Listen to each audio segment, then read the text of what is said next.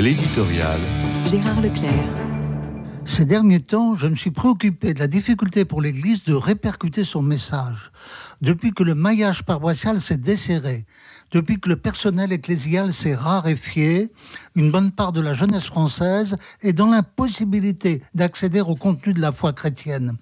Il y a fort heureusement des médias chrétiens comme les radios qui peuvent s'adresser à un public parfois imprévu il m'arrive régulièrement d'être interpellé dans la rue par des inconnus qui m'affirment avoir grand intérêt à nous écouter régulièrement.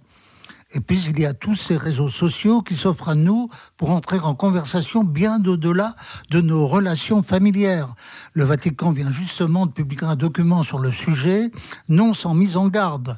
Lorsque des groupes qui se présentent comme catholiques utilisent leur présence sur les réseaux sociaux pour favoriser la division, ils ne se comportent pas comme une communauté euh, catholique devrait le faire.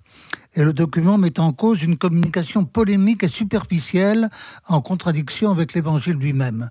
Je remarque pour ma part que trop souvent les points de vue sont négatifs, dévalorisant l'institution on peut prétendre que c'est une exigence de vérité, sans doute, mais un pessimisme systématique s'avère démobilisateur. Il y aurait lieu plus souvent d'approfondir les plus graves questions existentielles.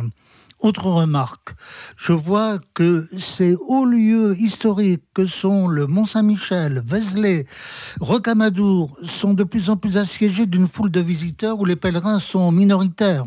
N'est-ce pas justement une superbe occasion d'évangéliser que d'expliquer pourquoi ces lieux renvoient au mystère chrétien qui ne cesse d'interroger les hommes et les femmes de bonne volonté?